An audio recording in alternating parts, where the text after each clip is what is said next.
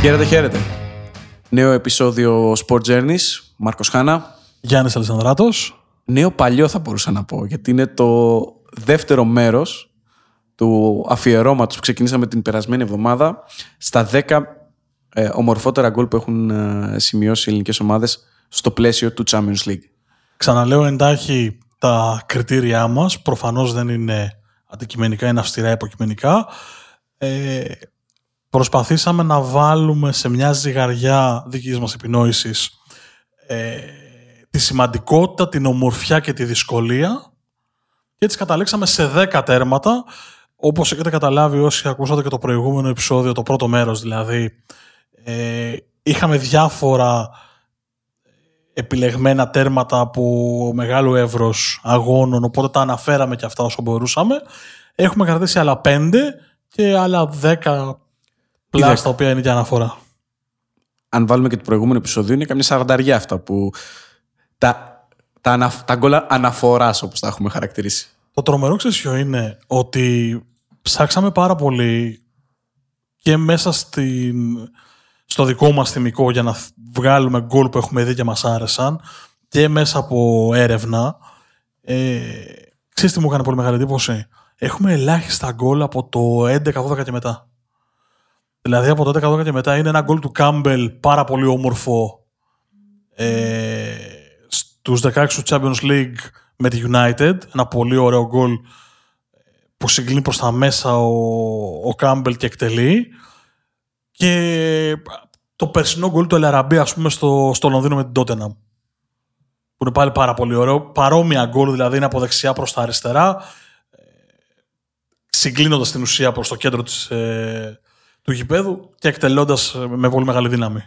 Δεν ξέρω αν και η διαφοροποίηση του ποδοσφαίρου στο διάστημα που έχει μεσολαβήσει ε, από τις αρχές της δεκαετίας του 2000 μέχρι σήμερα αν παίζει το δικό του ρόλο. Δηλαδή, ε, για να πάρω αφορμή αυτό που είπες νωρίτερα, υπάρχει ένα γκολ του Χριστοδουλόπουλο, ας πούμε, για τον Παναθηναϊκό το 2012-2013 που είναι στα προκριματικά, με μια υπέροχη εκτέλεση φάουλ κοντά στην Motherwell. Ε, είναι μια ατομική ενέργεια του Vice με, την Paris Saint το 2013-2014. Ε, μια φωτοβολίδα του Τσόρι Ντομπίνκε στο Ολυμπιακό Μάλλον με 4-2. Σε εκείνο το πολύ δύσκολο 4-2 για όσους το, το θυμούνται. Ε, Βλέπεις ε, προσπάθειες οι οποίες είναι καθαρά ατομικές. Δηλαδή, είναι μια στατική φάση, ε, μια ατομική ενέργεια με ωραίες τρίπλες και ένα εξαιρετικό τελείωμα. Ενώ τα γκολ τα οποία ε, αναλύσαμε στο, στο, στο πρώτο επεισόδιο την περασμένη εβδομάδα είχαν μέσα και στοιχεία ομαδικότητας. Δηλαδή, μπαλιά του Ίβιτς στον γκολ Γιαννακόπουλου με την Πόρτο, η κούρσα του Δόνη στον γκολ του Βαζέχα. Νομίζω ότι έχει δυσκολέψει τόσο πολύ το Champions League την τελευταία δεκαετία που γι' αυτό και οι ελληνικές ομάδες ε, δυσκολεύονται με τη σειρά τους να βρουν όμορφα γκολ από καλές συνεργασίες. Δηλαδή παίζουν πολύ περισσότερη άμυνα, ε, βρίσκουν πολύ πιο απαιτητικούς αντιπάλους, έχουμε λιγότερα μάτς. Σαν ελληνικό ποδόσφαιρο δηλαδή στο Champions League. Μεγαλύτερη διαφορά δυναμικότητας ανάμεσα στις ομάδες, οικονομικά κριτήρια, διότι πλέον και μια ισοπαλία ε, αποφέρει ένα σημαντικό ποσό σε ομάδες οι οποίες ε, δεν έχουν τη δυνατότητα να συμμετέχουν κάθε χρόνο στους ομίλους του Champions League με αποτέλεσμα να χαλάνε πολλά παιχνίδια με αυτόν τον τρόπο. Οπότε έχει αλλάξει αρκετά το, το ποδόσφαιρο, νομίζω, στο, στο μεσοδιάστημα. Κλείνουμε την παρένθεση, ανοίγουμε το κουτάκι των αναμνήσεων για άλλη μια φορά και πάμε να δούμε στη δικιά μου ταπεινή γνώμη το ωραιότερο γκολ ελληνικής ομάδας ε, από πλευράς τεχνικής και εκτέλεσης. Και μυαλού θα πω εγώ. Συμφωνώ. Γιατί είναι, είναι, μια στιγμή όπου ε, του περνάει από το μυαλό ότι θα κάνω αυτό. Και στη, και στη συνέχεια μπαίνουν όλα τα υπόλοιπα. Η ποιότητα του ποδοσφαιριστή που το πραγματοποίησε ε, και όλα τα χαρακτηριστικά τα οποία ανέφερες. Ανατρίχασα στη θύμησή του, γιατί είναι ένα πραγματικά υπέροχο γκολ. Δεν θα μπω στη, στη λογική να πω ποιο είναι το μορφότερο, γιατί κάθε ένα από αυτά έχει τη δική του ιστορία που έχουμε αναφέρει και που θα αναφέρουμε σήμερα. Αλλά νομίζω ότι αυτή η εκτέλεση φάουλ του Πάουλου Σόουζα κοντά στη Juventus ήταν από τα ομορφότερα γκολ που έχουμε δει σε επίπεδο Champions League από ελληνική ομάδα. Σεζόν 2000-2001, ο Παναθηναϊκός είναι στον όμιλο με Λακορούνια, ε, Juventus και Αμβούργο. έχει περάσει από προγραμματικό και έχει, περάσει, και έχει προκριθεί επί της Πολώνια Βαρσοβίας και φτάνει να παίξει στην ουσία την πρόκριση με τη Juventus στο ΆΚΑ. Έβδομο λεπτό. Έχουμε δει 6 λεπτά ε, αναγνωριστικά, χωρίς την, κάποια ιδιαίτερη φάση και από τις δύο πλευρές και έρχεται ένα φάουλ σχεδόν 30 μέτρα έξω από τη μεγάλη περιοχή. Έχει κερδίσει Και ο από πλάγια Παναθηναϊκός θέση. Ένα φάουλ μεταξύ κέντρου και μεγάλης περιοχής που έλεγαν οι παλιοί. Έξω αριστερά που συνήθισαν να λένε οι παλιοί. Έχει στηθεί πάνω στην μπάλα ο Πάολο Σόουζα, από τους καλύτερους αμυντικούς χαφ της προηγούμενης δεκαετίας. Και ο οποίος κάτι χρωστούσε. στη Στη Juventus. Juventus. Ε, έχει στηθεί πάνω από την μπάλα, έχει πάρει ένα βήμα φόρα. Μαξ, θυμάμαι το Χρυσό Στυρακόπουλο να λέει ε, δεν θα το πάει απευθείας διότι δεν έχει πάρει φόρα. Ο Σόουζα σηκώνει το κεφάλι, σηκώνει και το χέρι ότι υπάρχει κομπίνα τώρα για το στημένο στο μυαλό του ποτέ. Εκτελεί και στέλνει την μπάλα στο παραθυράκι της εστίας Του είναι ο Ραμπούλα, τερματοφύλακας; Όχι. είναι ο Φαντεσάρ. Είναι ο Φαν ντερ Σαρ. Α, αποβάλλε το Φαν ντερ Σαρ μετά. Είναι ο Φαν ντερ Σαρ, έχεις δίκιο. Οκ. Ε, Σε, συνέχεια, σε συνέχεια των όσων λέγαμε στο πρώτο επεισόδιο ότι όπου τον βρίσκαμε είχαμε πολύ όμορφα γκολ απέναντί του. αν συζητάμε για γκολ πίνακα ζωγραφικής, ε, είναι αυτό. Είναι ότι δεν έχει πάρει φόρα. Είναι ότι είναι πολύ μακριά. Ε, είναι ότι δεν το περιμένεις. Είναι ότι είναι σούπερ πρωτότυπο. Δεν, ε- δεν είχαμε δει κάτι αντίστοιχο, ειδικά σε αυτό το επίπεδο. Είναι ο αντίπαλος. Το διακύβευμα. η, δια- η χρησιμότητα του μάτς, στα δικά μου τα μάτια αυτό το γκολ είναι, είναι λίγο μόνο του. Να σου πω κάτι, βέβαια. Αν αυτό το φάουλ, αν το ήταν στο 80 και το μάτι ήταν 0-0, αμφιβάλλω αν θα έκανε αυτή την εκτέλεση. Εγώ θα πω ότι η έμπνευση δεν κοιτάει λεπτό, δεν κοιτάει χρόνο, δεν Συμ- κοιτάει ηλικία. Συμφωνώ, αλλά βάζοντας την εξίσωση τους παράγοντες της κρισιμότητας, της σημαντικότητας, ε, ότι παίζεται η πρόκριση και όλα αυτά, νομίζω ότι θα πήγαινε σε μια πιο safe λύση. Ε, προσωπική μου άποψη. Να πούμε ότι αυτό το γκολ έχει επισκιάσει την τρομερή εμφάνιση του Λιμπερόπουλου, ρε εσύ. Αυτό το γκολ, μάλλον να το πω διαφορετικά. Ε, ο Φάντερ Σάρ εκείνο το βράδυ στερεί από το Λιμπερόπουλο πιθανώς το πιο ωραίο γκολ ελληνικής ομάδας. Να πω ότι η Juventus σοφαρίζει 1-1. Ο Παναγός είναι πολύ καλός. Και στο δεύτερο ημίχρονο, τον στο Ιντζάκη. 58, σωστά, στο 58 κάνει μια εκπληκτική τρίπλα με το τακουνάκι. Περνάει το προσωπικό του αντίπαλο, αλλού η μπάλα, αλλού ο Λιμπερόπουλος, σε άλλο καρέο αμυντικός. Φεύγει μπροστά και τον ανατρέπει ο τερματοφύλακας, όπου αποβάλλεται και κερδίζει πέναλτι. Ποιος το εκτελεί; Μπασινάς, νομίζω Μπασινά. Συνηθισμένος από τότε στις κρίσιμες εκτελέσεις. Και το δένω με το 2004 αυτό. Ε, αν ο Λιμπερόπουλος είχε προλάβει να πλασάρει, θα μιλάγαμε για ένα όχι σπάνια ομορφιάς γκολ, για ένα γκολ που θα μπαινε σίγουρα σε αυτό που θα λέγαμε γκολ της δεκαετίας. Και πολλοί μπορεί να μην το θυμούνται. Έχει κάνει και την assist στο Βαζέχα για το 3-1. Σωστά. Αργότερα. Σωστά. Μιλάμε για ε, καταπληκτική εμφάνιση και νομίζω ότι περνάει στα ψηλά εξαιτίας αυτού του μοναδικού, της μοναδικής ομορφιάς γκολ που έχει σημειώσει στο 7ο λεπτό ο Παύλος Σόζο, ο οποίος είναι από τους κορυφαίους ξένους που έχουν περάσει από το ελληνικό πρωτάθλημα. Ο Παναθηναϊκός προκρίνεται από εκείνον τον όμιλο. Με προπονητή να πούμε τον Άγγελο Αναστασιάδη. Ε, περνάει στους 16, όπου ήταν πάλι ε, φάση ομίλων. Μια αποτυχημένη επιλογή, αν με ρωτάς, από την UEFA. Αυτή η, φάση με, αυτή η διοργάνωση με το- τα λίγα χρόνια που κράτησε με τους δύο ομίλους. Ε, Εντάξει, η λογική ήταν και έχοντας μια πολύ καλή φουρνιά, βέβαια, Παναθηναϊκός, έτσι, με Μπασινά, με Καραγκούνη, με Κωνσταντίνου, με Λιμπερόπουλο. Δηλαδή έχει κάνει την εμφάνισή του ο, αυτός ο κορμός. η λογική του UEFA τότε ήταν όσο πιο πολλά μάτσα, όσο το καλύτερο. Εντάξει, αποδείχθηκε ότι δεν μπορούσε να βγει αυτό το πράγμα. Να πούμε ότι δεν υπήρχαν τα τηλεοπτικά συμβόλαια που υπάρχουν σήμερα. Η οικονομία του ποδοσφαίρου ήταν εντελώς διαφορετική. Να πούμε ότι από τον πρώτο μήλο Παναθηναϊκός ε, περνάει ε, δεύτερος με 8 βαθμούς και πάει στην δεύτερη φάση ομίλων, εκεί όπου είναι ε, μαζί με την Manchester United, τη Βαλένθια και τη Sturm Graz. Εκεί ξεκινάει ε, μια ε, κακή πορεία για τον ε, Παναθηναϊκό. Εντάξει, νομίζω ότι δεν είχε και άλλες δυνάμεις μου ο Παναθηναϊκός για να βγάλει δεύτερο όμιλο τέτοιου επίπεδου. Είχε τη United μέσα. Ε, Δεν ήταν εύκολο. Ε, Τώρα- όλα, όλα ξεκίνησαν, ε, θα σου πω. Ξεκινάει με τη, χάνει από τη United που είναι μια ήττα ε, 3-1 στο Manchester εντός προγράμματος που μπορεί να τη χαρακτηρίσεις. Εκπληκτικό γκολ Γιώργου Καραγκούνη στο Old Trafford με εκτέλεση φάουλ. Ε, ο Μπαρτέ απλά την είδε να περνάει από δίπλα του. Άλλο ένα γκολ που έμεινε έξω στο όριο. Ε, τη δεύτερη αγωνιστική παίρνει βαθμό από τη Βαλένθια. Εξαιρετική ομάδα τότε η Βαλένθια. Χάνει ε, στη Στουρμ και εκεί ξεκινάει η γκρίνια. Γιατί και ε, στο εσωτερικό δεν ήταν πολύ καλά τα αποτελέσματα. Ε, κορύφωση ε, της ε, ε, κατηφόρας που είχε πάρει από του Παναθηναϊκού είναι η ήττα ε, μερικές εβδομάδες αργότερα εντός έδρας από την Στουρμ με 2-1. Εκεί απολύεται ο Αναστασιάδης από μακρινή τεχνική ηγεσία και πηγαίνει στις δύο τελευταίες αγωνιστικές ο Παναθηναϊκός με υπηρεσιακό το Στράτα Αποστολάκη, αν θυμάσαι τότε. Σωστά. Και παίρνει βαθμό ε, από την ε, United με τον ε, Μπαρτές να αναρωτιέται Χουίζ Σεϊταρίδης. Δεν ήταν ο Μπαρτέ, ήταν ο Σεράλεξ νομίζω.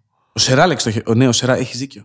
Έχεις δίκιο. Ε, Το Χουίζ Ναι, με Γιούρκας συγχωρείτε. νομίζω, Χουίζ ότι είναι- Γιούρκας. νομίζω ότι είναι ο Σεράλεξ. Τώρα με πετυχαίνει στα διάβαστο, δεν θέλω να, να πω κάτι χωρίς να πω. όχι, όχι, είναι, είναι, είναι ο Σεράλεξ. Αλλά Ε, πιστεύω ότι είναι ο Σεράλεξ.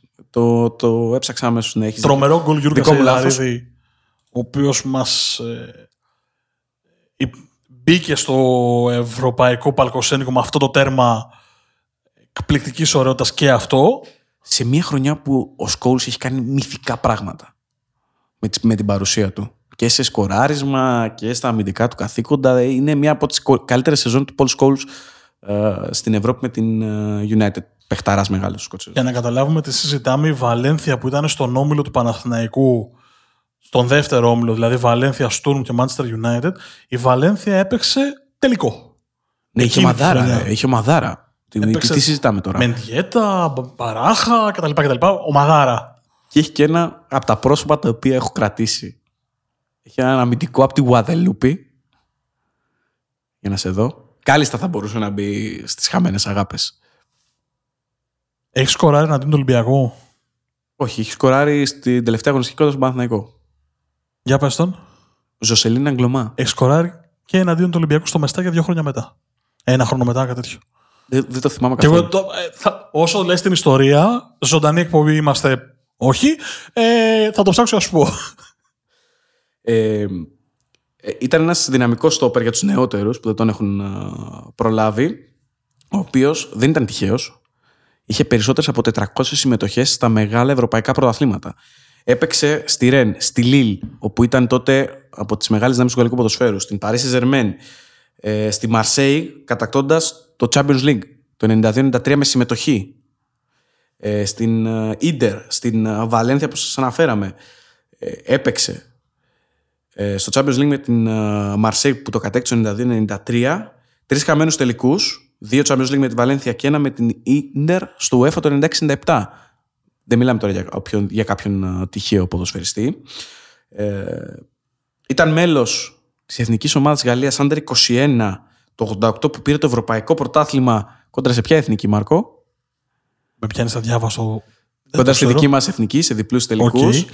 Και τώρα, για να καταλάβουμε σε ποια εθνική ήταν βασικός ο Αγγλωμά, ήταν η εθνική του Καντονά, του Σοζέ, του Πάι, του Λοράν Μπλάν, του Φρανκ Σιλβέστερ. Αυτό ήταν το αμυντικό δίδυμο.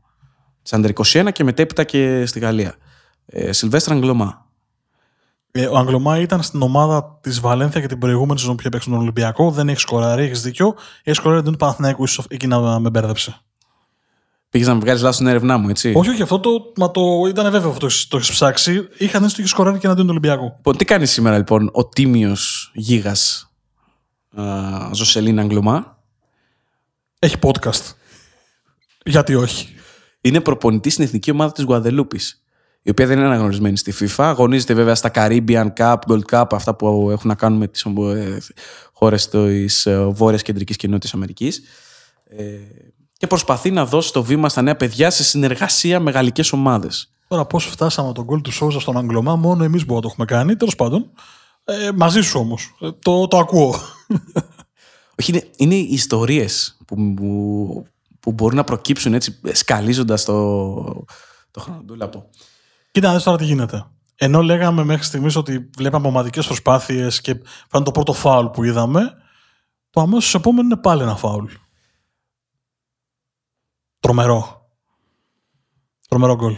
Έχει πολύ πλάκα γιατί έχει πάρει ο Τσάρτας κάρτα για διαμαρτυρία την ίδια φάση έτσι. Πριν εκτελέσει. Και λες, δεν μπορεί. Έχει βγει χωρίς λόγο, έχει χάσει την ψυχραιμία του και λες, δεν μπορεί. Και όμως, ρε φίλε, στο έκτο λεπτό. Κάνει Πάλι νωρίς, όπως και του Σόουζα. Ε, κάνει αυτή τη μαγική εκτέλεση. Τσάρτα ήταν σε σημασμένος για τα στημένα του, δεν το συζητάμε. Δεν ξέρω αν θα μπορούσαμε να το πούμε ως ε, μαζί με το Φραντζέσκο τους δύο κορυφαίους ε, εκτελεστές στιμένων φάσεων Έλληνες. Ναι, από τους νεότερους, γιατί τώρα αν γυρίσουμε πίσω, ίσως να βρούμε κι άλλους Μιλάμε για, το, για τη χρονική περίοδο που συζητάμε. Δηλαδή από τα μέσα της δεκαετίας του 90 μέχρι και τους ναι. σύγχρονους. Από Έλληνες τώρα προσπαθώ να θυμηθώ, νομίζω δεν μπορώ να βρω άλλον που να είχε τόσο καλά ε, στημένο. Μπασινάς είχε καλά στημένα, αλλά σε καμία περίπτωση όπως Νομίζω όχι, όχι στο επίπεδο που είχε ο ναι, Τσάρτας ναι. και ο Φραντζέσκος. 100%, 100%, 100%. Συμφωνώ απολύτως. Ε, στείνει την μπάλα, ο Κασίγιας στην απέναντι, ΑΕΚ Ρεάλ. Τρίτη αγωνιστική των ομίλων του Champions League. Ένα τα ωραιότερα. Σεζόν 2002-2003. Σωστά. Σε ένα τα ωραιότερα μάτς ελληνικής ομάδας στην Ευρώπη. Θα πω ωραίο, ίσως το ωραιότερο πρώτο ημίχρονο. Τρομερό πρώτο ημίχρονο. Έχει προηγηθεί 3-1, στο ημίχρονο. Ε, με όλα τα γκολ είναι ένα και ένα. Δηλαδή, ακόμα και η κεφαλιά του Νικολαίδη, πάλι από εκτέλεση του Τσάρτα, είναι τρομερή η, η σκέψη του, του Ντέμι σε εκείνη τη φάση. Γυρίζει όλο το σώμα με ανάποδη φορά και στρίβει το κεφάλι του Συγγνώμη, χάνει το ήχος, αλλά προσπαθώ να κάνω. Μου κάνει αναπαράσταση κανονική. Είναι μόνο δεν έχεις στηθεί τείχος να, να περάσει μπάλα από πάνω. Με συγχωρείτε, αλλά με, με συνεπέρνουν αυτές οι καταστάσεις. Και κάνει την κεφαλιά με τέτοιο τρόπο που δεν μπορεί να αντιδράσει καν ο Κασίγια. Είναι τρομερό το φάουλ του, του Τσάρτα, είναι τρομερό το κολ του Νικολαίδη. Ε, θα πω απλά ότι μισοτσακωθήκαμε όταν ψάχναμε το, το πιο από τα δύο θα βάλουμε. Εγώ ήμουν υπέρ του, του Τσάρτα, ο Γιάννης ήταν υπέρ του Νικολαίδη. Και μιλάμε για την Ρεάλ των Γκαλάκτικο. Ναι. Έχει ξεκινήσει η εποχή των Γκαλάκτικο τότε. Με, με Τελμπόσκε, αν δεν κάνω λάθος, στην τεχνική ηγεσία τότε, εκείνη τη σεζόν. Πάρα πολύ μεγάλη ομάδα. Και η Ρεάλ την κράτησε και 3-3 στη Νέα Φιλαδέλφια. Πήρε αποτέλεσμα όμως. Και, και στη Μαδρίτη. 2-2. Ε, είναι η σεζόν με τις εξωπαλίε στους εξαγώνε. Το τρομερό σε εκείνο το μάτσο είναι ότι ο Μπάγεβιτς που είναι προπονητής της ΣΑΕΚ στον Περναμπέου ε, κάνει αλλαγή το Σεντένο από το 2-0 και ο Σεντένος στην ουσία του γυρίζει το παιχνίδι. Ο Σεντένο, ο οποίος ε, έχτισε παράδοση εκείνη τη σεζόν. Γιατί είχε σκοράρει και τελευταία αγωνιστική, αν θυμάσαι, με τη Ρώμα. Ισοφαρίζει στις καθυστερήσεις ε, είχε προηγηθεί με τον Τελβέκιο η Ρώμα. Ε, αυτό που ήθελα να σου πω και να υπογραμμίσω είναι ότι η διαφορά ανάμεσα στις δύο ομάδες ήταν καθαρά ποιοτική. Η ΑΕΚ έπαιξε και στα δύο παιχνίδια καταπληκτικό ομαδικό ποδόσφαιρο, όμως η ποιότητα που είχε η Ρεάλ της επέτρεψε ε, να στερήσει τη δύο σπουδαία αποτελέσματα στη, ε, στην παραμε μάλλον είναι σπουδαία αποτελέσματα, να του χαρίσει δύο σπουδαίες νίκες. Για να το θέσω διαφορετικά. Και μια πρόκριση ενδεχομένως. Διότι αν είχε κάνει μία νίκη σε αυτά τα έξι, πιθανώς θα πέρναγε κιόλας. Γιατί στη Φιλαδέλφια είναι τα δύο γκολ του Ζιντάν τα οποία ε, κάνουν τη διαφορά για τη Ρεάλ και το 3-3. Και έψαχνα να βρω σε ποιο μάτς μπορεί ο Μακμάναμαν σε ευρωπαϊκό παιχνίδι να έχει σκοράρει δύο γκολ στο ίδιο 90 λεπτό. Και δεν, ε, δεν βρήκα κάποιο πρόχειρο. Εντάξει. Πολύ μεγάλος παίκτης. Πολύ μεγάλος χαφ. Μιλάμε για μια ράλη η οποία είχε και τι δεν είχε. Είχε Ραούλ, είχε Νταν, Γκούτι, είχε Μακμάναμαν. Τρομερή ομάδα. Τα μπακ της πίσω, ο Ρομπέρτο Κάρλος ήταν άλλο επίπεδο. Εντάξει, γκαλάκτικο. Δεν, δεν μπορείς να πεις κάτι άλλο. Εκείνη τη σεζόν έχει βάλει καταπληκτικό γκολ και ο Λάκης. Εν τω μεταξύ είναι μια σεζόν που η Άκη έχει βάλει πολύ όμορφα τέρματα. Ε, με την Γκένκ στο 1-1 στη Φιλαδέλφια που ε, γίνεται παλιά από τον ε, Τσάρτα τσιμπάει την μπάλα πάνω από τον εξερχόμενο τερματοφύλακα της ε, Κιέγκ, αδειάζει και τον αμυντικό με προσπίση και πλασάρει στην κενή αιστεία στη συνέχεια. Μια πολύ ωραία σεζόν, η οποία ε, άφησε την ΑΕΚ εκτός knockout Champions League, συνέχισε στο UEFA. Όμως έχει μείνει στην ιστορία γιατί πέρα από τις έξι εξωπαλίε, εκείνη τη χρονιά, στην πρώτη φάση των ομίλων, αίτητες είχαν παραμείνει στην πρώτη φάση η Βαλένθια και η Μπαρσελόνα. Η Τι πρώτη ΑΕΚ; και η δεύτερη του Ισπανικού πρωταθλήματο. Όχι, η Ρεάλ είχε χάσει. Είχε μία ήττα στον ομιλό.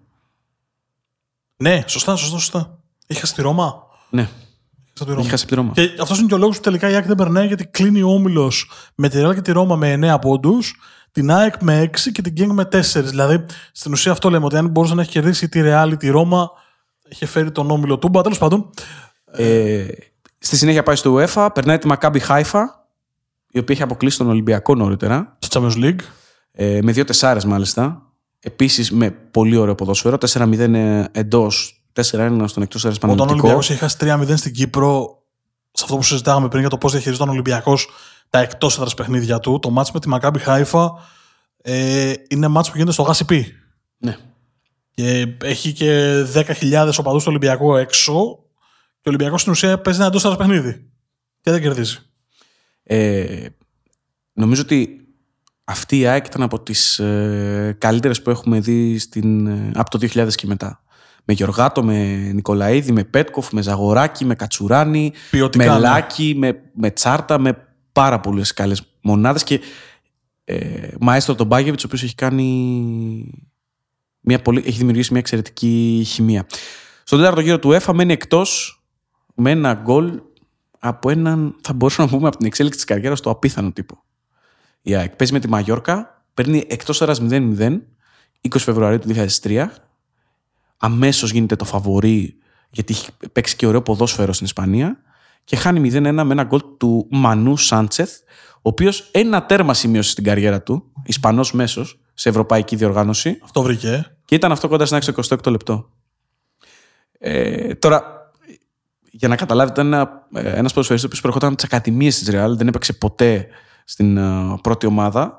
Με τη Μάλαγα έκανε το καλύτερο κομμάτι της καριέρας του, χωρίς να έχει τρομακτικά νούμερα ε, και έφτασε στο τέλος να παίζει στην ε, Χέρκουλες και στην Τεκέρα, στην ε, Σεγούντα και Τερθέρα Division της Ισπανίας. Σήμερα είναι, ένας- είναι manager ε, ποδοσφαιριστών. Τον μνημονεύουμε για εκείνο το, το γκολ που είχε σημειώσει, το μοναδικό στην καριέρα του. Και υπάρχει και ένα πρόσωπο το οποίο ήθελα να σε ρωτήσω, το οποίο έχει κάνει συνέντευξη ένας ε, φίλος που πέρασε κιόλας από αυτά τα μικρόφωνα, Μίχελ Κρέκ. Θυμάσαι; Η αλήθεια είναι πως όχι. Θα μου δώσει δύο-τρία στοιχεία και θα το βρω. Ολλανδός Χαφ, από τις Ακαδημίες του Έαντα, Αυτά να μου βάζεις χαμένες αγάπης, δεν θα κερδίσω ποτέ. τον είχε φέρει ο Μάκης Ψωμιάδης τότε. Ε, δεν μου θυμίζει τίποτα. Απίστευτο μου φαίνεται. Ε, ναι, γιατί επί της ουσίας με... στην ε, ΑΕΚ δεν έκανε ποτέ την μεγάλη καριέρα ή δεν δικαίωσε τις ε, βλέψεις που είχαν οι άνθρωποι γι' αυτόν. Οι άνθρωποι της ΑΕΚ όταν ήρθε. Ε, πραγματικά δεν τον θυμάμαι καθόλου. Μου κάνει τρομερή εντύπωση. ναι, είναι Αλλά ένας, οκ. είναι ένας Ολλα- Ολλανδός χαφ ε, που έκανε εξαιρετικές εμφανίσεις στην Ολλανδία, όμως μετέπειτα δεν μπόρεσε να κάνει περισσότερα πράγματα. Ε, μπορείτε να βρείτε στον Gazzetta, στην ενότητα Μηχανή του Χρόνου, μια συνέντευξη που έχει κάνει στον Θάνο Σαρέ το 2014 για να δείτε και περισσότερα στοιχεία για την ε, ε, καριέρα του. Τον αναφέρω το Θάνο γιατί πήρα κάποια στοιχεία από την ε, ιστορία του, του Κρέκ. Και πάμε ένα χρόνο μετά. Σεζόν 2003-2004. Ολυμπια... Είναι η- η μοναδική σεζόν στην ιστορία του ελληνικού ποδοσφαίρου που έχουμε τρεις ομάδες στους ομίλους. Έχει βγει και ο Ολυμπιακός και ο Παναθηναϊκός και η ΑΕΚ.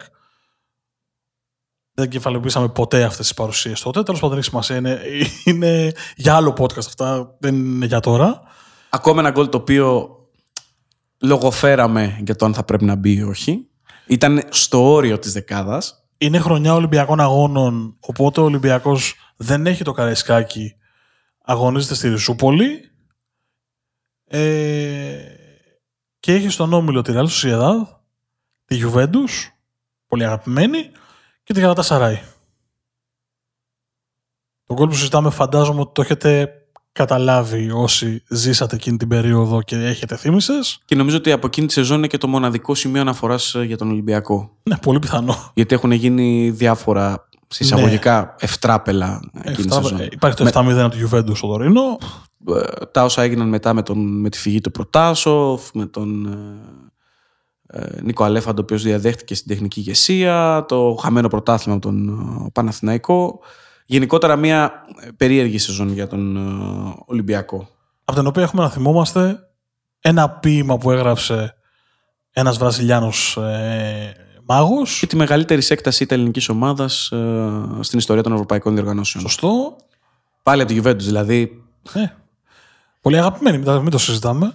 Ε, ο Τζιοβάνι στο μάτς με τη Γαλατά έχει γράψει ένα από τα ωραιότερα γκολ. Της μίλησε, ρε, εσύ. Την Της ιστορία. μιλούσε. Της μιλούσε τη- της Θα σας, πω άτομης. μια, θα σας πω την ιστορία τώρα. Επειδή για μένα ο Τζιοβάνι είναι ε, ένας παίκτης ο οποίος χάρισε τρομερά όμορφες στιγμές για το επίπεδο του, το τελείωμα αυτό, το σκαυτό δηλαδή πάνω από το Μοντραγκόν, ήμουν οριακά να το βάλουμε στη δεκάδα. Και ξαναπέζω το βίντεο στο YouTube για να δω το παιχνίδι και συνειδητοποιώ ότι δεν έχει κάνει μόνο την κούρσα και αυτό το υπέροχο σκαυτό που είναι άψογο, τέλειο και αφήνει τον, το Μοντραγκόν άγαλμα κυριολεκτικά, είναι ότι στο ξεκίνημα της φάσης, πριν υποδεχτεί την μπάλα, την έχει αφήσει να περάσει κάτω τα πόδια του, στην ουσία τριπλάροντας τον αμυντικό και προσπερνώντας τον πριν καν αγγίξει την μπάλα. Εκεί κάπου πίστηκα για να είμαι ειλικρινής. Οπότε μπήκε στη δεκάδα για αυτό το γκολ. Ξέρεις, δεν είναι ε, ο βαθμός κρισιμότητας, γιατί έρχεται στις καθυστερήσεις στο 96, είναι 2-0 ήδη, δηλαδή έχει, κλείσει, έχει κλειδώσει το παιχνίδι. Αλλά είναι η μαγεία αυτού του, του ποδοσφαιριστή. Νομίζω ότι ε, έχει βάλει πάρα πολύ ωραία γκολ και στα εγχώρια δρόμενα ε, και στην Ευρώπη, αλλά νομίζω ότι αυτό είναι ιδιαίτερα ξεχωριστό και για την ευρωπαϊκή ιστορία του, του Ολυμπιακού. Μια σεζόν τώρα που δεν ήταν τόσο κακή. Δηλαδή έχει πάει στη Σοσιεδάδ, η οποία είναι, έχει, έχει ομαδάρα η Σοσιεδάδ, έτσι. Με Γκαμπιλόντο, με, με Κοβάσεβιτς, με Σούρερ, με μια πολύ καλή ομάδα, Και η ο οποία Σούρερ- έφτασε να χτυπήσει και πρωτάθλημα. Έτσι. Σωστά. Και ο Κοβάσευτ και ο Σούρερ έπαιξαν στον Ολυμπιακό στην πορεία. Κρατήστε το αυτό. Μόλις ε, κλείσουμε θα αναφερθούμε και στους ε, δύο. Ε, έχει παίξει το μάτς το εντός τέρας με τη Juventus. Έχει προηγηθεί με το Στολτίδη. Ε, στη συνέχεια έχει τα γκολ του Νέντβετ. Έξω στην Τουρκία δεν κάνει τόσο κακή εμφάνιση, αλλά χάνει ένα 0 στο όριο. Έχει χάσει μια συγκλονιστική ευκαιρία ο Καστίγιο για να σκοράρει και να χαρίσει βαθμό στον Ολυμπιακό. Γενικώς εκείνο το μάτς με τη Γαλατά είναι από εκείνα τα 90 λεπτά που τα κοιτάς πίσω και λες πώς έγινε να μην γίνει. Δηλαδή, αυτά τα μάτς ήταν που έκαναν ε, τα εκτός έδρας παιχνίδια του Ολυμπιακού να συζητιόνται ως κατάρα εκείνη Ναι. τη 15 ετία. Και φτάνουμε πέμπτη αγωνιστική. Βρίσκεται πίσω από τη Σοσιεδάδ στη Ριζούπολη. Το γυρίζει με ένα πολύ ωραίο φάουλ του Στολτίδη, ένα μονοκόμματο, ότι και αυτά είναι στα γκολ αναφοράς. Ε, προηγείται με τον Καστίγιο. Αν θυμάσαι από τα αριστερά, εκείνη η επέλαση που περνάει και τον τερματοφύλακα και πλασάρει στην κενή αιστεία. Και έρχεται ο Σούρερ για να βάλει αυτό το γυριστό. Δεν, δεν, δεν είχε βάλει άλλο γκολ. Δεν, σημείωσε άλλο, δεν είχε σημειώσει ποτέ άλλο γκολ. Ούτε μετά στην εξέλιξη ζωή με τη Σοσιαδάδ. Ήταν αυτό. Ένα γκολ έβαλε. Πολύ όμορφο. Πάρα πολύ όμορφο. Είχε βρεθεί μπροστά, είχε ξεμείνει από μια φάση ε, και έφτασε η στιγμή. Ε, και πάει ο Ολυμπιακός με ελπίδες ακόμα και την συνέχεια του στο UEFA. Στο Τωρίνο και έρχεται αυτά. Και κλείνουν τα φώτα, δυστυχώς. Ναι. Όπου σκοράρει και έχει κάνει καταπληκτικό παιχνίδι ο Έντσο Μαρέσκα. Ναι, γενικώς εκείνη η χρονιά ήταν χρονιά σκάουτινγκ για τον Ολυμπιακό. Δηλαδή, κάπω στου παίχτε που αντιμετώπισε εκείνη τη χρονιά τους έντυσε στα ερυθρόλευκα αργότερα. Θες να πούμε γιατί; Πάμε. Δείτε, ούτε ένας ούτε δύο, αλλά τρεις ποδοσφαιριστές οι οποίοι σκόραραν εις βάρος του και είχαν κάνει και γεμάτες εμφανίσεις γενικότερα εκείνη τη σεζόν. ε, Στην πορεία τη- των χρόνων φόρεσαν την φανέλα και με σημαντική επιτυχία μάλιστα. Ο Βάσεβιτς, Σούρερ και Μαρέσκα. Κοβάσεβιτ με είχε βα- δική τους συνεισφορά στο. γκολ πέναλτι στην Πρεμιέρα για την ήττα του Ολυμπιακού στην ε, Ισπανία, ο οποίος ήρθε το 2007 στον Ολυμπιακό. Ε, για δύο σεζόν. Ο Ντάρκο Γκολ, όπως φώναζαν οι φίλοι του Ολυμπιακού. 31 γκολ σε 60 παιχνίδια. Εξαιρετικό Και στο, όλα αυτά στη κουτί. δύση της καριέρας του, έτσι. Εξαιρετικό στο κουτί.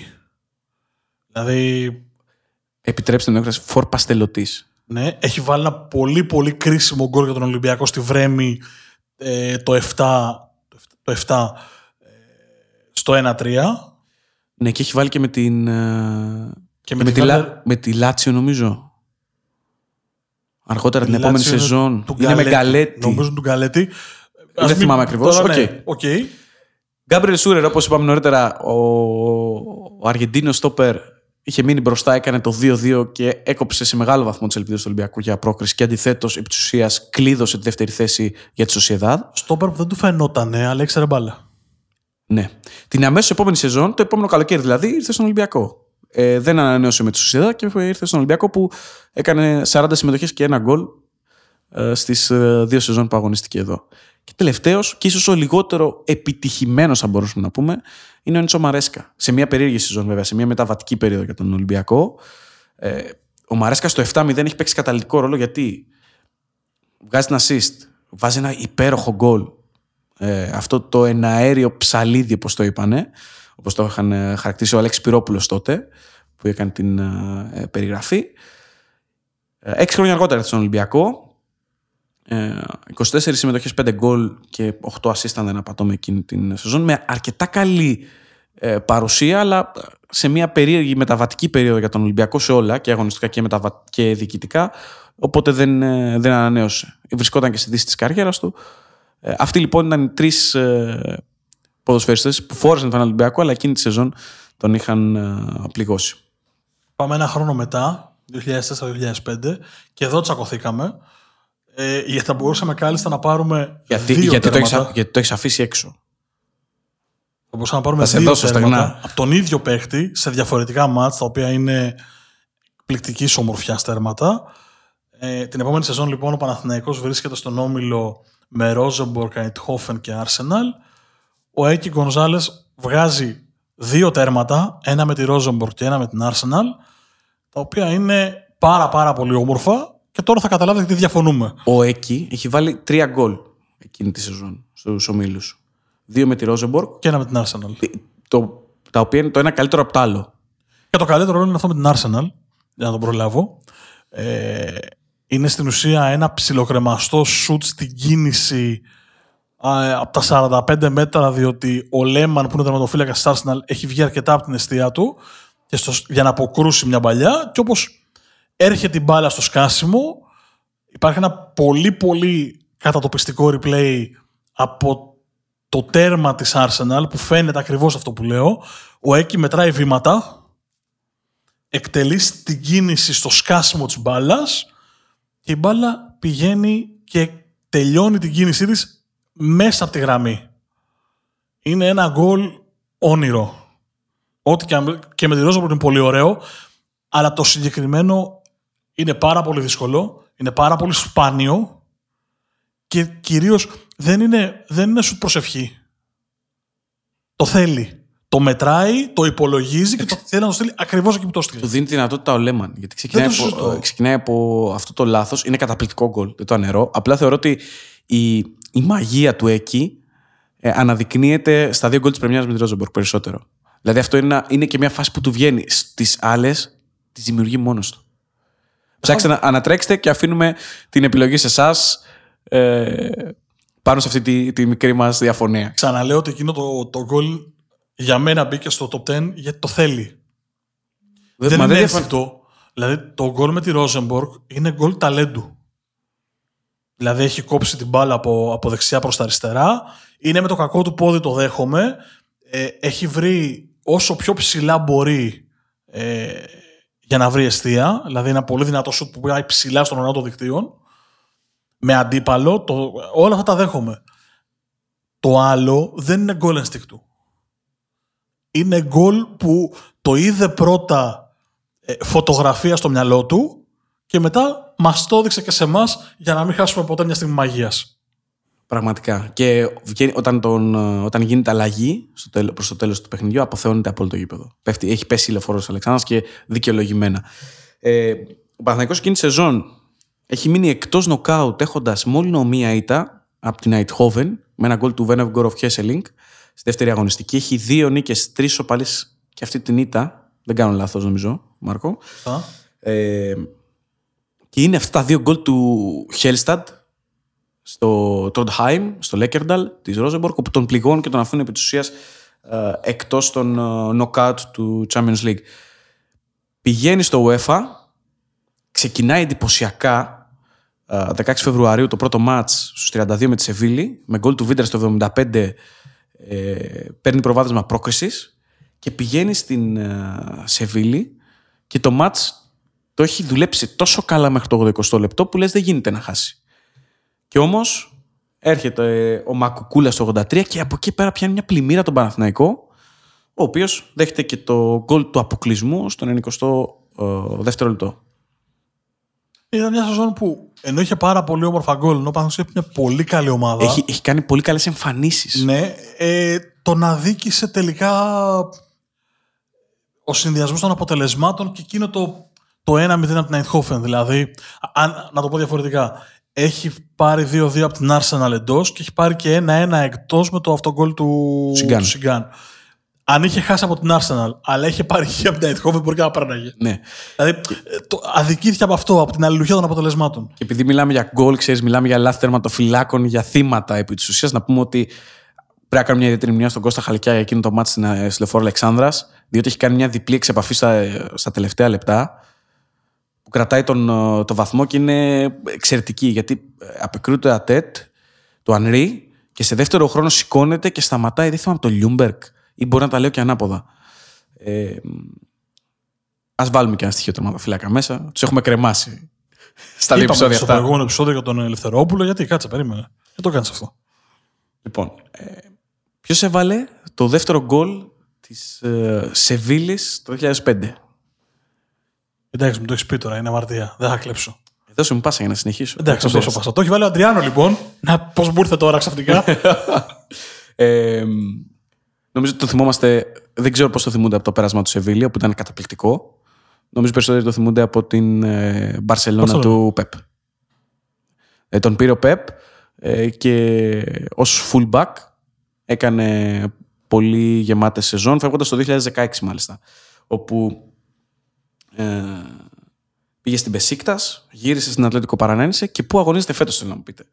Παίζει ακόμα. Εννοείται. Ό, το γίγαντα. Στα 39 δεν απατώμε, έχει φτάσει πια. Για πες το. Θέλω να μου πεις που παίζει. Παίζει μια χώρα, ρε παιδί μου, έτσι. Θα σου δώσω ένα, μια ευρωπαϊκή χώρα. Που μπορεί να παίζει ένας ε, ποδοσφαιριστής με αυτό το παλμαρέ. Ρωσία. Βέλγιο. Εντάξει, εσύ τώρα το πες με έναν τρόπο λες και πει να παίξει τα Εμιράτα ο άνθρωπος. Παίζει στην Έουπεν. Εντάξει, στο Βέλγιο παίζει. Στην ε, Έουπεν. Ε, στο Βέλγιο, κανονικό Στην Έουπεν. Οχου. Κόλλησε ο Ναι, κόλλησε τώρα. Πάμε παρακάτω τώρα. Οκ, μια χαρά είναι η Έουπεν. Τι έχει η Έουπεν. Εντάξει, παίζει κάτι της παραδοσιακής δυνάμεις. Μας ακούν και οπαδοί της Έουπεν. Τι δεν καταλαβαίνεις. Συγχωρέστε με, δεν θέλω να προσβάλλω την ομάδα σας, αλλά εντάξει, OK. Okay. Λοιπόν, και φτάσα, πω, πω, φτάσαμε στο τέλος, ε. Δεκατό. Εντάξει, το έχω δει live. Το έχω δει live αυτό. Όπως και του Τζιοβάνι έχω δει live.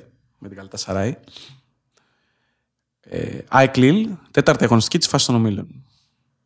Η ΑΕΚ είναι στον όμιλο με Άντερλεχτ, Μίλαν και Λίλ. Θυμόμαστε όλοι τι έκανε η μεγάλη Μίλαν του Μπάρκου Χάνα τελευταία αγωνιστική στη Γαλλία. Τι έκανε η μεγάλη. Τίποτα. Πήρε το Champions League στο τέλος της χρονιάς. Ξαναγύρισε στο ΒΑΚΑ. Ναι. Να θυμίσουμε τώρα τι έχει κάνει τελευταία αγωνιστική και αγωνιστική. Δεν θυμάμαι τι είχαν εκταγωνιστική. Ξέρω ότι στο τέλος της χρονιάς. Θα μας κόψει το σουρού, όχι τίποτα. Γράψαμε, γράψαμε το, το επόμενο αστέρι στη φανέλα. Ναι. Σας αφήσαμε. Να χαρείτε κι εσείς. Μετά το. Πολύ καλά. Λοιπόν, ε, από εκείνη τη σεζόν σίγουρα έχει μείνει στην ιστορία το γκολ του Σέζαρ. Με τη Μίλαν. Όχι γιατί είναι τόσο όμορφο. Μια εκτέλεση φάουλ είναι όμορφη και άρτια σε εκτέλεση. Αλλά τελικά μένει στην ιστορία ότι η ΑΕΚ λύγησε τη Μίλαν που είναι πρωταθλήτρια Ευρώπης μετά. Νομίζω ότι ε, είναι το μοναδικό, και αυτό το έχω δει από, από κοντά, ε, έχει μείνει στην ιστορία για το βίντεο που είχε ανέβει στο YouTube. Ναι, και την ναι, ναι, το, ναι, το βάλ το... Βάλ το ρε καράφι να ξυλαιωθείς. Αυτό, αυτό, αυτό. αυτό. Ο οποίος Ζούλιο έχει κάνει καταπληκτική σεζόν. Έτσι. Δεν είναι μια χαρά παίκτης. Δεν ξέρω γιατί, γιατί είχε τέτοιο μένος ο, ο κόσμος Σάιμον. Ναι. Μια χαρά παίκτης ήταν. Και δεν χρειάζεται να φτάσει έκτη αγωνιστική. Έχει βάλει ε, το γκολ που δίνει την ισοπαλία με την Άντερλεχτ έχει παίξει σημαντικό ρόλο ε, και στο παιχνίδι με τη Λίλ, στο πρωτάθλημα που κάνει εξαιρετική σεζόν η ΑΕΚ. Τέλος πάντων, το γκολ που συζητάμε είναι α, στο, στην τέταρτη αγωνιστική, από εκεί που ξεκινάει η ΑΕΚ να παίρνει μπροστά για να φτάσει στο τέλος να χάνει την πρόκριση επειδή η Μίλαν ε, παρουσιάστηκε ε, πολύ περισσότερο χαλαρή από όσο θα έπρεπε για ένα ευρωπαϊκό Αχ, παιχνίδι. Το ήταν με τη Λίλ τελευταία αγωνιστική, ε, στο Σανσίρο. Κάτι 0-0, κάτι ένα παράξενο. Άστο, άστο να πάει. Πάμε παρακάτω. Okay. Ε, ναι. Είναι το γκολ του Λιμπερόπουλου λοιπόν στο 74ο λεπτό. Ε, ο οποίος αδειάζει δύο αντιπάλους και πιάνει ένα μονοκόμματο και τους αδειάζει όχι μόνο με την τρίπλα, τους αδειάζει με τη μέση. Είναι όλο αυτό που κάνει η κίνηση που είναι όλη αέρινη και είναι όλη σχεδόν χορευτική. Και δεν ήταν στην πρώτη νιότη, ο Λίμπε τότε. Μπάλα, φίλε μου, καμιά φορά. Εννο- Εννοείται. Εννοείται αυτό. Απλά θέλω να πω ότι για το ε, θέμα του σώματος. Στη ραδιοφωνική μετάδοση εκείνου του παιχνιδιού νομίζω ότι έχει ακουστεί ε, η πιο to the point ατάκα σε αυτό το γκολ αλλά είναι όσο πιο αργό γίνεται και το μεταφέρω έτσι όπως το- είναι το μπομπόνι. Νομίζω ότι δεν, δεν μπορείς, δηλαδή, το έχει πει ο Κώστας Μιαούλης, αν δεν κάνω πολύ σοβαρό λάθος που δεν κάνω. Ε, φεύγει η μπάλα, εκτελεί και ακούει τον Μιαούλης να λέει ο Νικόλας το μπομπόνι του. Το οποίο το σκέφτομαι και το ξανασκέφτομαι. Προσπαθώ να βρω μια άλλη έκφραση της αργό για να μπορέσω να το περιγράψουμε ώστε να είναι λίγο πιο politically correct. Και όσο και να στίβω το μυαλό μου, Ωραίο παστέλι θα μπορούσα να πεις. δεν είναι. Αλλά δεν είναι ακριβώς αυτό, αυτός ο Το όρος. μπομπόνι ακούγεται τόσο όσο. Να πούμε τώρα, μιλάμε για την ομάδα του Λορέντσο Σέρα Φεραίρο, η, η οποία είχε παίξει στην πορεία της σεζόν πάρα πολύ ωραίο ποδοσφαιρό, γιατί είχε διάφορα στραβά. Είχε αποκλειστεί από το Χαϊδάρι στο κύπελο, είχε ακούσει ο Ισπανός διαφορά, αλλά έχει παίξει ε, πολύ ωραίο ποδοσφαιρό. Και στην Ευρώπη, δηλαδή, με συγκινήσεις, με καλές εμφανίσεις. Ε, χάνει, όπως είπαμε, όπως χάνει ε, την ε, ευκαιρία να προκριθεί στους, ε, στα Knockout Champions League και έχει βάλει. ε, Από εκείνη τη σεζόν υπάρχει κι άλλο ένα καταπληκτικό γκολ πέρα από του Ζούλιο Σέζαρ το φάουλ. Τελευταία αγωνιστική, Μπρούνο Τσιρίλο. Αυτή η σεζόν το γύρισε στο Τσιρίλο. Ναι. Είναι η ισοφάρη στο 2-2 Πανέμορφο στο τέρμα. Βέλγιο. Πανέμορφο τέρμα με το γυριστό. Ακριβώς. Βέβαια, ε, εκεί τελείωσε και, και τα καύσιμα στο ντεπόζιτο γιατί έρχεται ο Φεβρουάριος. Ε, η Παρίσι Ζερμέν, μια δύσκολη κλήρωση ε, στους 32 του UEFA, όπου η ΑΕΚ γνωρίζει ήττα εντός στις 14 Φεβρουαρίου του 2007 με γκολ του Μεντί και του Τραωρέ ε, και ε, μια εβδομάδα αργότερα ητάται και με το ίδιο σκορ με γκολ των Φρό και Μεντί ξανά στο Παρίσι, στο Parc des Princes για να μείνει εκτός ε, ευρωπαϊκής ε, συνέχειας. Λοιπόν, τι έχω κρατήσει από εκείνη τη σεζόν; Για πάμε. Ο Φρούτος, Νίκολας Φρούτος, Νικολάς Φρούτος μάλλον γιατί είναι Αργεντίνος, είχε σημειώσει ε, δύο γκολ στον Όμιλο κόντρα στην ΑΕΚ. Στο 1-1 και στο εκτός, ε, στο εκτός έδρας για την ΑΕΚ ε, 2-2. Λοιπόν, ε, σέντερ φορά από την Αργεντινή, ο οποίος πάνω που άρχισε να φτιάχνει όνομα στην Ευρώπη από αυτή τη σεζόν, ε, δεν κατάφερε στη συνέχεια να, να συνεχίσει. Ε, γιατί υπέστη έναν πολύ σοβαρό τραυματισμό στον Αχίλιο. Είναι- Ήταν ένας θηριώδης, ένα 90 κάτι ε, striker. Ε, και σε ηλικία 28 ετών αναγκάστηκε να αποσυρθεί το 2010 εξαιτίας ε, του τραυματισμού που στον Αχίλιο. Τι κάνει σήμερα,